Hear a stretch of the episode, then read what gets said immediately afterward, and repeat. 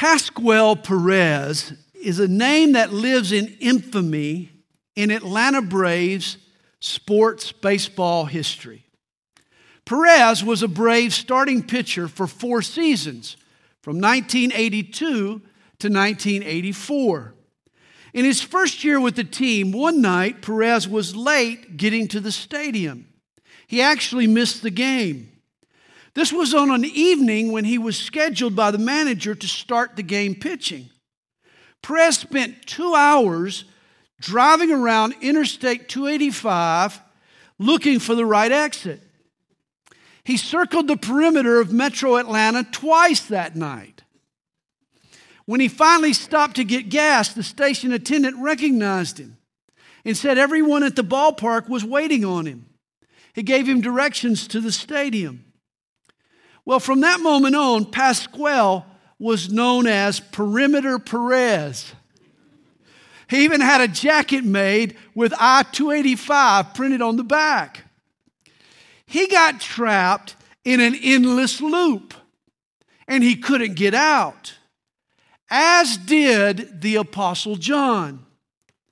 I've heard it defined a loop is a process where the end is connected to the beginning so that the process gets continually repeated. There are video loops that play continually, it's a continuous replay. There are program loops that trap your computer into automatically duplicating commands. And there are also spiritual loops where one action leads to another, then to another. It eventually loops back to the beginning, and the process runs repeatedly. This is what John describes in his letter. Christianity is a wonderful, a desirable loop. It begins with faith, which then leads to life, which then leads to love for God and for others, which leads to obedience to God's commands, which ultimately leads to victory, which then refortifies the faith which started it. The loop then starts all over again. Faith produces life.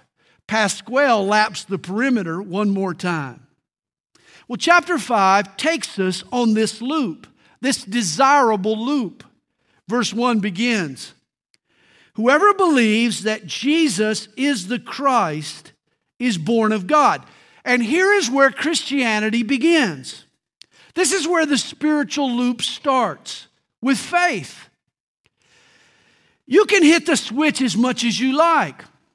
Like starting the car in the morning, you can turn that key multiple times, and you might hear some clicking noises under the hood. Your conscience might rattle you a bit. But the engine won't roll over, it won't really catch fire without faith. I know people who come to church. They learn a few verses, they understand a truth or two, even talk about God. It's like turning the key, but nothing happens. Hey, the engine in our spiritual life doesn't fire up until we believe. You don't become aware of the life of God and the Spirit of God until you stake your life and destiny on Jesus. If you want to be born of God, if you want to be made alive and aware spiritually, then you have to personally bow your knee to Jesus as the Christ, that is, as the promised King. The English word Christ is from the Hebrew term Messiah, which means anointed one. And this is what the Hebrews did with their king they would anoint him with oil. Thus, Christ is God's promised king, he's our deliverer. And my question to you this morning is Have you trusted your life, your all, to King Jesus? Have you made him your Lord and your King? If not, you have yet to be born of God. Well, John continues, and everyone who loves him who begot also loves him who is begotten of him. Of course, to beget means to sire or to father a child. In a sense, every Christian is born of God. We've been begotten spiritually. The seed of God's word is planted in our hearts. The Holy Spirit brings it to life. But Jesus was begotten of God in a unique way. He was born of God physically. The Holy Spirit hovered over the womb of a virgin, and God's Son became a man. We know in the case of Jesus, this was the only time such a miracle ever occurred. For in his gospel, John calls Jesus in chapter 3, verse 16, God's only begotten Son. Jesus holds exclusive, celebrated status. He is begotten of God in a way that no one else is begotten. John says, if you love the Father or him who begot, then you'll love his Son who is begotten of him. You know, the greatest kindness that you can do for me is to be nice to one of my kids. Get my son a job. God bless you. Or help him out with a project around the house, or help my daughter in law out with her kids. And I'll treat what you've done as if you've done me a favor. And so it is with God. Jesus is God's only begotten Son. Thus, to love God is to love his son Jesus. But the opposite is also true. Deny or defame God's only begotten son, and you reveal your hatred for God. This is what's so frightening when you stand before the Dome of the Rock there in the heart of Jerusalem. You shudder to see such blatant blasphemy against God. On the Temple Mount, there stands a Muslim shrine and wrapped around the top of the building in Arabic script is the blasphemous phrase God does not beget and God is not begotten. That is a targeted assault on John 3:16 and on 1 John 5:1 it is a direct denial of the deity of Jesus. This Muslim holy site is the same ground where the Jewish temple once stood. And the Muslims have made the same mistake as did the Jews. They've denied the unique birth of God's only begotten Son. It reveals both religions' hatred for the Savior. Hey, John is saying if you don't love the Father in heaven, you don't love the Father in heaven if you hate His Son. This is why the good Jew or the peace loving Muslim isn't going to heaven for they both have insulted God. They've denied his son, the same son that the Father sent to save us. Well, John tells us in verse 2 By this we know that we love the children of God when we love God and keep his commandments. Again, how do we know that we've truly been born of God and have his love in us? The answer is do we love God enough to obey his commandments? Remember, true love is willing to love the other person in the way they want or need to be loved, not just love them in the way that's convenient for you. This past Friday, my wife showed me true love. It was true love. See, she likes to pull weeds out of our front yard, which is a good thing. It's kind of rare to find a wife who likes to pull weeds. It's a good thing as long as she collects the weeds that she pulls. But when she pulls weeds and then just kind of tosses them back over in the grass, apparently so that her husband will have to come behind her on his hands and knees and pick up all the weeds that she's pulled, it becomes a terrible thing. It's like one of the worst things you can do to your spouse. No wonder he always complains about this. Well, this Friday, I came home, and on my back porch, for the first time in our 38 year marriage, there was a bucket of weeds. I was so proud of her. My wife had collected every weed that she had pulled that day so that her husband wouldn't have to come behind her and pick up those weeds. I felt so loved. And if you love God, this is how you'll show him. You'll love him in the way that he wants to be loved. You'll keep his commandments. You'll be humble and compliant, as verse 3 tells us. For this is the love of God, that we keep his commandments. And his commandments are not burdensome, John says. Don't think you've made some colossal sacrifice by keeping God's commandments. It's not like his requirements are grievous and not good for you anyway. In Matthew chapter 11, verse 30, Jesus said, My yoke is easy and my burden is light. It was the power hungry Pharisees, the Jewish legalists, who weighed people down with meaningless regulations. They wanted to bully you and show that they could keep you under their thumb. They were like the teacher who assigns homework only because she doesn't want you to go out and play when you get home. On the other hand, Jesus asks us to do only what's best for us in the first place. His commandments are light and they're easy. It should be our joy to bring him pleasure. When my son Mac was living at home with us, I, I could tell him to wash and wax my car. Mac, I want you to vacuum out the interior, make sure you armor all those tires as well. And by his reaction, you would have thought I had asked my son Mac to walk to the moon. But let's say he had a date. Oh my. He wanted to use my car. I wouldn't even have to ask. It's amazing the time he would spend sprucing up that car. You'd think he was in the detailing business. And the difference? One word love. That's why God's commandments are never a burden. For when we love God, we'll want to obey Him. You'll see his commandments as a way to please the person you love. What a difference love makes. Well, verse 4 tells us, For whatever is born of God overcomes the world.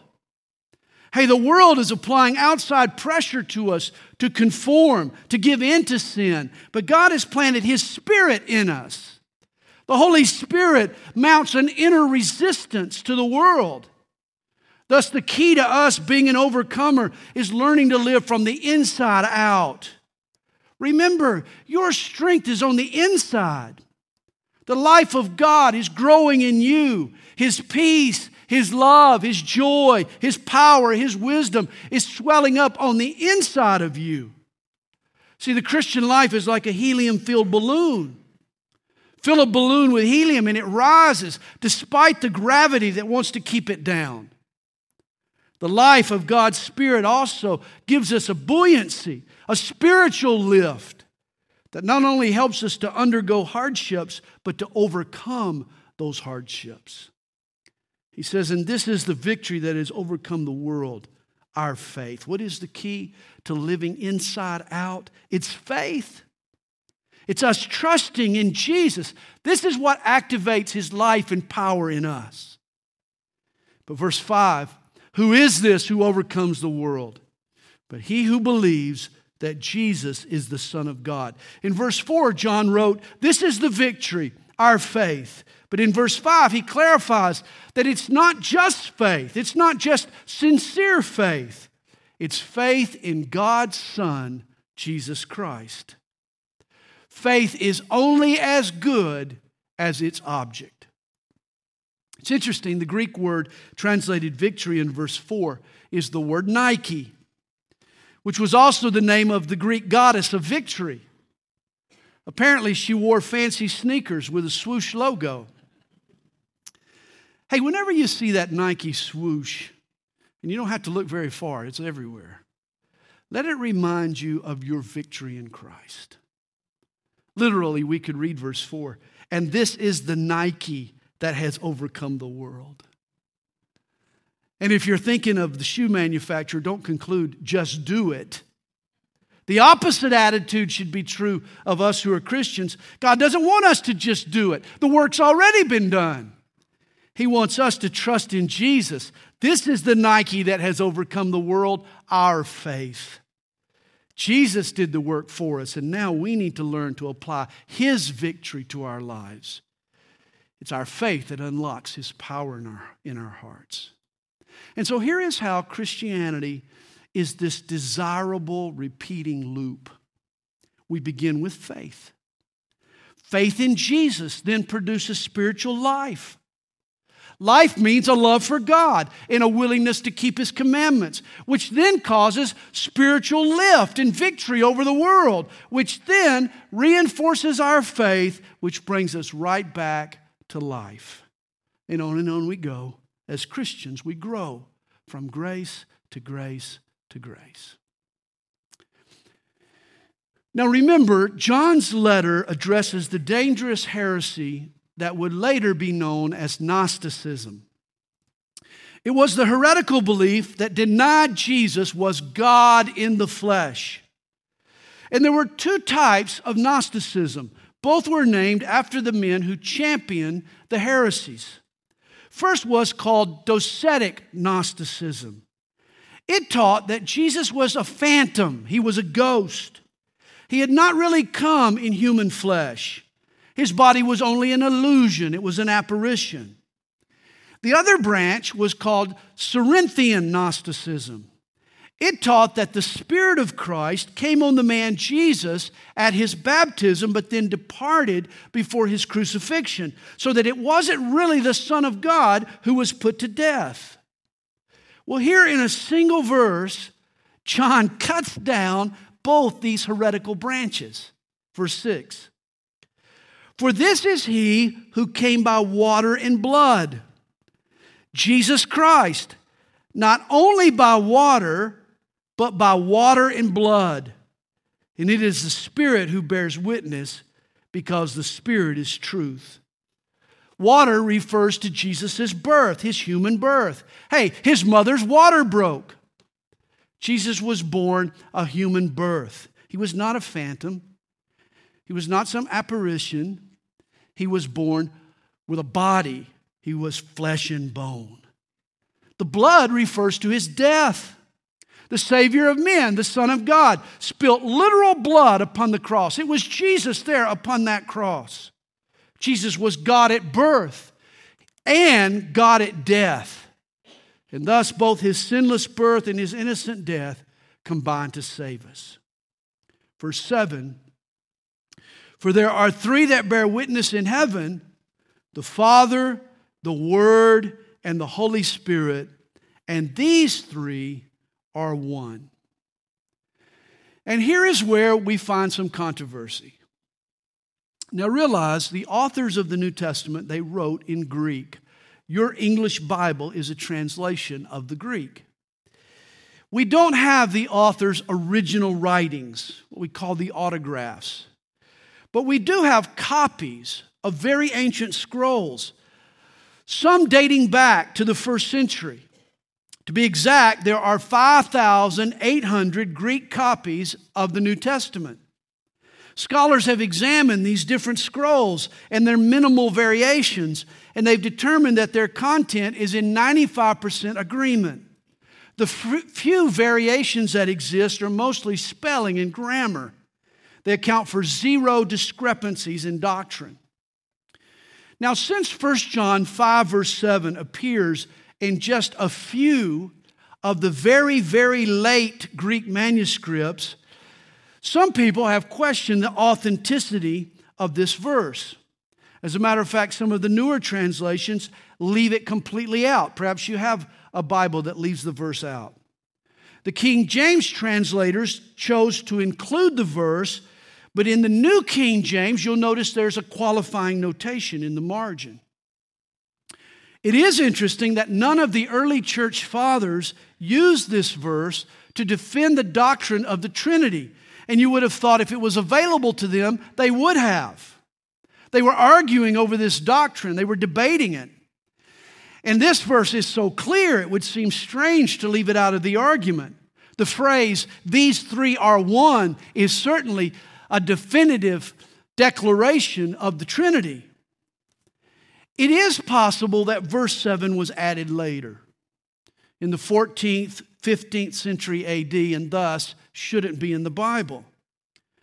If that's true, it means that the King James translators made a mistake.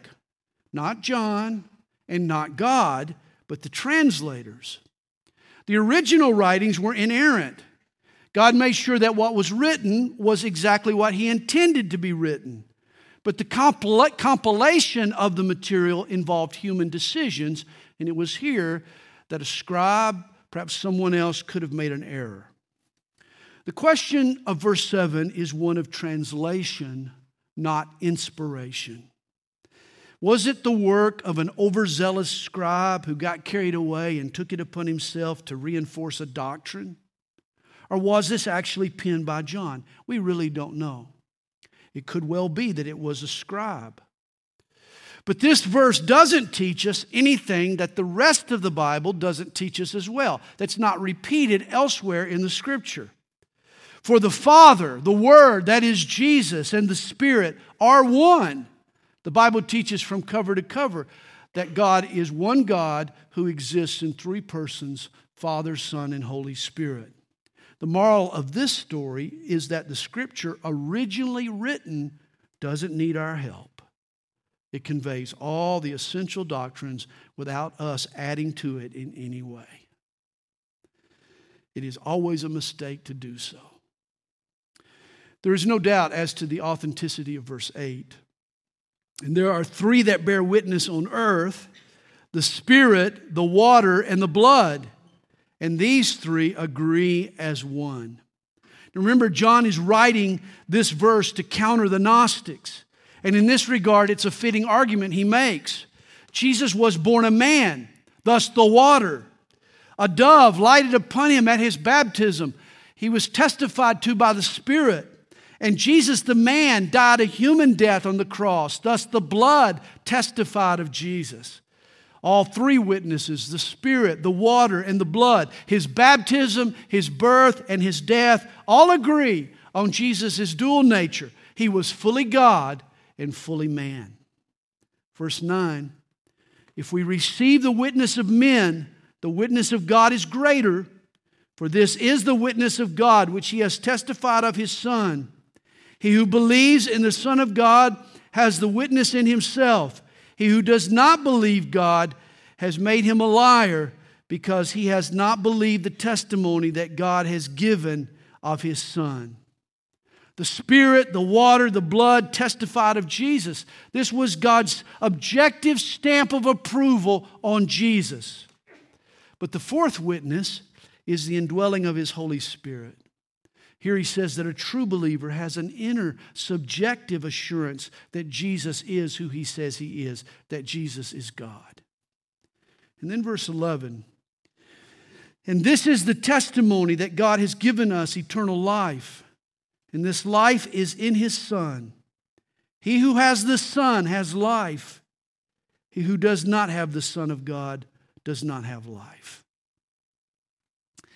I've seen fellas kick back by the lake with a fishing pole in their hand, or actually paddle out in the ocean on top of a surfboard, or maybe stay on a golf course on a stellar day, and they'll say to their friends, Wow, this is the life.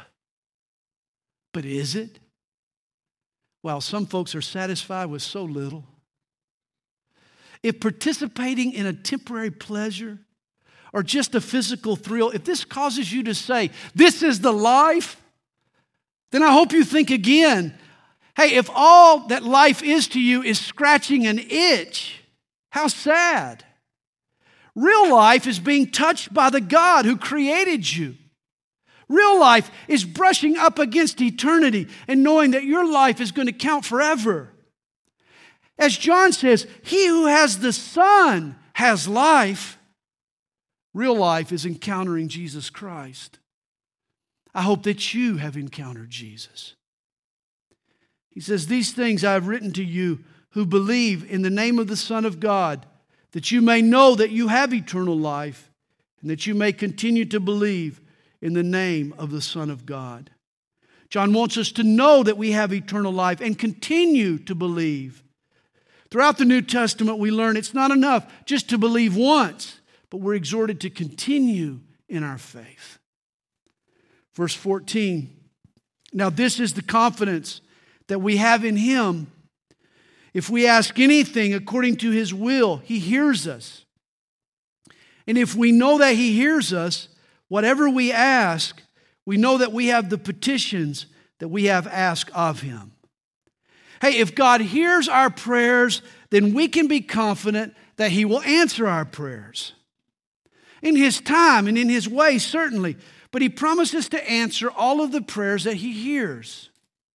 And so the key to prayer is to get your prayers heard. Here's the question Does God hear all of our prayers? And the answer to that is yes and no. Sure, God is omniscient. He sees all, He knows all, He certainly hears all. In one sense, He hears our prayers, but in another sense, He doesn't hear every prayer. And we should be glad. Here's a riddle for you What do you get when you cross a termite with a praying mantis? Answer an insect that says grace before he eats your house. you hope God doesn't hear the prayer of a termite. There are prayers that I've prayed that I'm glad God didn't hear. After I prayed them, I was sort of embarrassed. I kind of wanted to take it back. I can't believe I prayed so selfishly and so pridefully. You know, if you have kids, you know that when they're little, they whine a lot. Don't worry, they outgrow this when they get 25, 30 years old. They outgrow this. But when they're little, man, they whine a lot. They ask for everything. And when they don't get it, they ask again and again and again. You know, when my kids were little and they would start to whine, you know what I would say? I can't hear you. In one sense, I could, but in another sense, I couldn't. I can't hear you. I would just refuse to entertain their quibbling. And I'm glad God takes the same approach with adult whiners like me, like you. God answers only the prayers that He really hears, prayers that make it past His ears and down into His heart. This is why when we pray according to God's will, that's when we're certain that our prayers will be answered. Verse 16. If anyone sees his brother sinning a sin which does not lead to death, he will ask, and he will give him life for those who commit sin not leading to death. There is sin leading to death. I do not say that he should pray about that. All unrighteousness is sin, and there is sin not leading to death. Now, the Bible lists a few cases of sins that led directly to someone's death.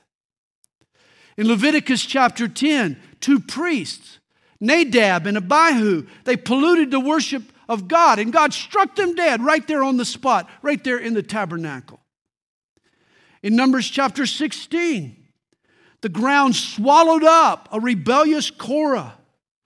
When he started complaining about Moses, his God appointed authority, when this happened, the ground literally swallowed up Korah and all of the rebels. Be careful about complaining about your pastor. The ground starts breaking up, be, be careful. And in 2 Samuel chapter 6, Uzzah was struck down dead when he touched the sacred ark with sinful hands. In fact, even in the New Testament, there were sins leading to death, specifically leading to death. You remember in Acts chapter 5, Ananias and Sapphira, they died when they pretended to be more spiritual than they really were. They played the hypocrite and they lied to the Holy Spirit, and God struck them down. As a matter of fact, John may have expected one of his own contemporaries to be struck down by God. We have an extra biblical record of this. One of John's disciples, a man named Polycarp, he writes of an occasion when the leading Gnostic at the time, Cerinthus, remember we talked about the Cerinthian Gnosticism? Well, apparently, this Cerinthus he was inside the Roman bathhouse that John happened to enter. When John was told that he was there, he immediately rushed out, shouting, Let us fly, lest the bathhouse fall down, because Cerinthus, the enemy of the truth, is within. John must have thought that God was going to strike him dead right there on the spot, and John didn't want to be collateral damage. John, the apostle of love, no less, never put it past a God of truth to judge a spiritual liar when he deemed it time. Of course, the sin that leads to death is not always the same sin, and a person who commits the same sin under a different set of circumstances may be spared. Let's face it, if everybody who played the hypocrite and claimed to be more spiritual than they really were were struck dead, like Ananias and Sapphira, it'd sure clean out a lot of our churches. We'd probably have a lot smaller crowd here today.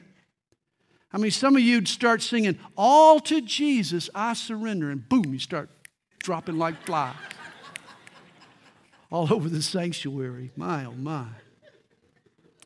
But there are certain sins that, in certain situations, do prove to be such a blight on the body of Christ that God sees fit to arrange an early exit for the perpetrator.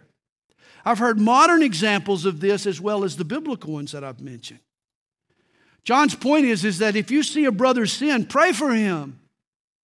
If it's a sin leading to death, you'll know soon enough. If it's not, then your prayer could just turn him or her around. And then verse 18 tells us we know that whoever is born of God does not sin. We discussed this back in chapter 3. It could be translated whoever is born of God does not continue in sin. We all are going to stumble. None of us are perfect. But a person who's been born of God doesn't sin habitually. The power of God lives inside them. No one's perfect, but God eventually makes us an overcomer.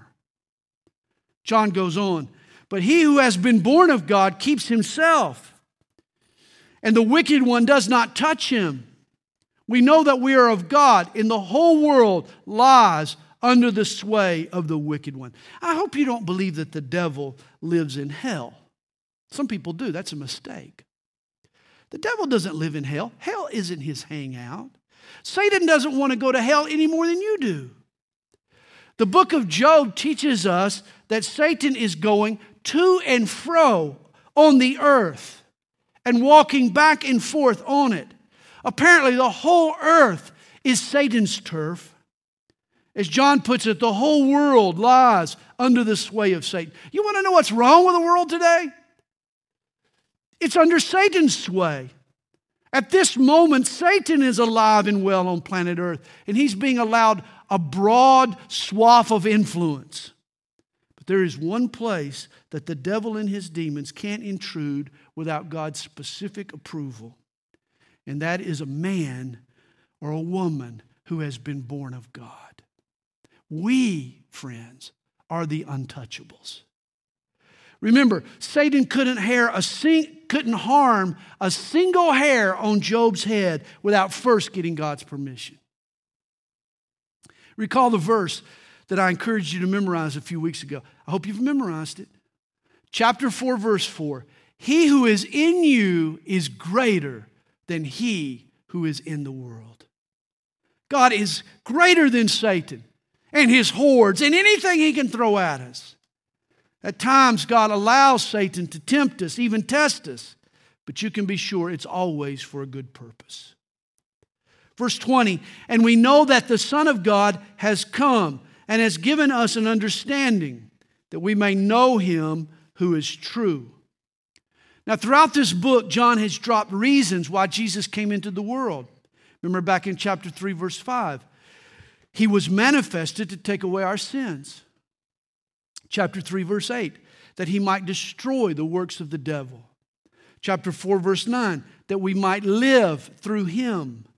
Chapter 4, verse 10, to be our propitiation or our place of mercy. And now, here in chapter 5, verse 20, John tells us the Son of God has come and has given us an understanding that we may know him. Jesus came to reveal God to us. Now, God had revealed himself to mankind in his written word, the Bible. Now he reveals himself to us in his living word, Jesus Christ. And the two combine to provide us a wonderful picture. The Bible tells us God is love. But oh, how we realized it when Jesus touched the leper's skin when he forgave the woman that the crowd wanted to stone, when he gave that dead daughter back to her father, how we realized his love. The scriptures speak of God's patience. But Jesus, when he forgave a broken Peter on the shores of Galilee and recommissioned him despite his colossal failure, oh, how we learned of God's patience in a vivid way.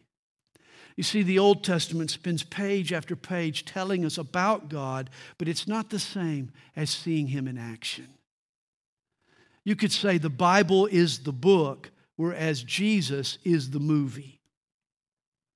The Bible tells us what God is like, but Jesus shows us what God is like. It is the declaration and the illustration. Verse 20 And we are in Him who is true in his Son, Jesus Christ. This is the true God and eternal life. Jesus Christ is the true God. He shares that with no one. He is the true God, and He alone has eternal life. Friends, we need to fall at His feet and worship Him. Today's notion that it doesn't really matter what you believe in as long as you believe in something, that's ludicrous. Our faith is only as good as its object. To say it doesn't matter if a man, whatever a man believes, as long as he's sincere, is like telling a doctor his diagnosis doesn't really matter as long as he tries his best. I don't want him as my doctor. Or it's like telling a pharmacist that it doesn't really matter if the prescription he feels is accurate as long as he sincerely believes he's trying to help his patient. That's silly. Realize 7,000 people die each year in the United States from prescription errors. A wrong prescription can be lethal. And the same is true in matters of faith. John is clear there is one true God, Jesus Christ. He alone has eternal life, and to live forever, you must believe in Jesus. Don't be vague about that. You must believe in Jesus. John ends his letter Little children, keep yourselves from idols. Amen. Don't think idolatry was an ancient problem with no relevance to modern Americans. Hey, we're just as vulnerable to idolatry as the pagan with that little statue on his mantel. Anything we value more highly in our lives than Jesus has, in essence, become our idol. St. Augustine gave a definition of idolatry that I found very helpful in my life. He said, Idolatry is worshiping anything that ought to be used or using anything that is meant to be worshiped. Think that through. Material possessions are simply tools to be used for God's glory. But when we forget that they are a means to an end and we treat them as an ends in and of themselves, we've made them an idol. Keep yourselves from idols. Well, that Braves pitcher, Pascual Perez, he got caught in the wrong kind of loop. But if you and I live life as John describes, we can get ourselves in the desirable loop. Faith produces life, and life produces love, and love produces obedience, and obedience produces victory, and victory produces more faith. That's the kind of loop I long for. That's the kind of loop I want to be in. The victory that overcomes the world is our faith.